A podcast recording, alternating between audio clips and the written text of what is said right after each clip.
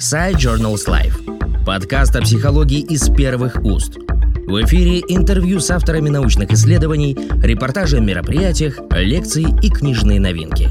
Здравствуйте, меня зовут Ксения Чистопольская, и я хотела бы рассказать о нашей статье «Суицидальность и чувство авторства собственной жизни.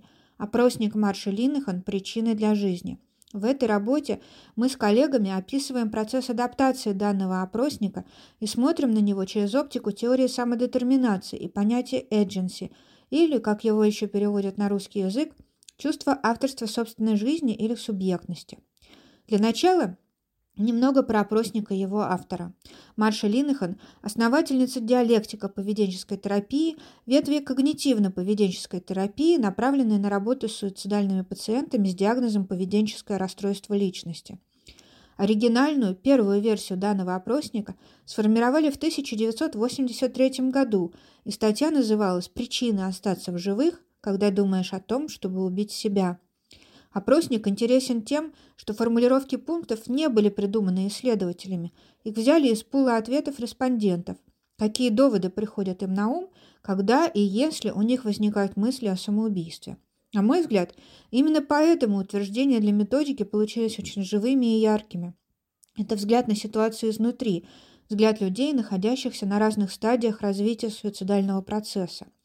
Опрос проводился как в нормативной выборке в торговых центрах, в университетах, так и среди пациентов с суицидальными тенденциями. После создавались разные варианты этого опросника для взрослых и для подростков, где утверждения были сформулированы более мягко. Были оставлены всего по два пункта на шкалу, в опроснике этих шкал шесть.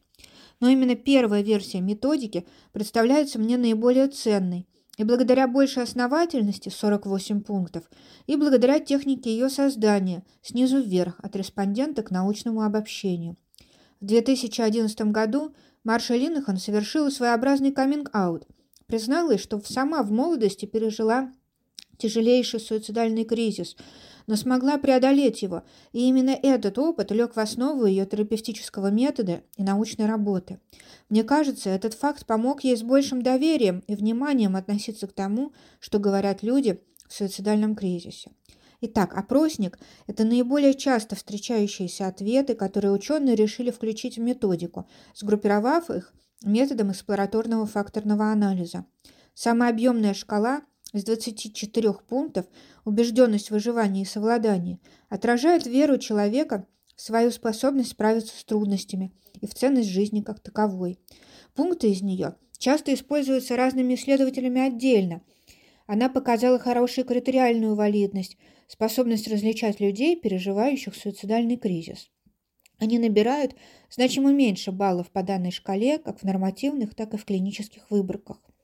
Присмотревшись к этой шкале, я подумала, что она близка понятию agency из нарративной практики, а все шкалы опросника в целом можно представить как разные типы регуляции поведения, от внешней мотивации, с ощущением вынужденности своих действий, к внутренней. Я самостоятельно и свободно делаю выбор, решаю, как действовать в сложной ситуации, исходя из своих ценностей и смыслов. А про обзор исследований в рамках теории самодетерминации показал, что люди, практикующие самоповреждение с суицидальными мыслями и попытками, испытывают чувство безысходности, жизненного тупика и ощущают свое поведение как вынужденное.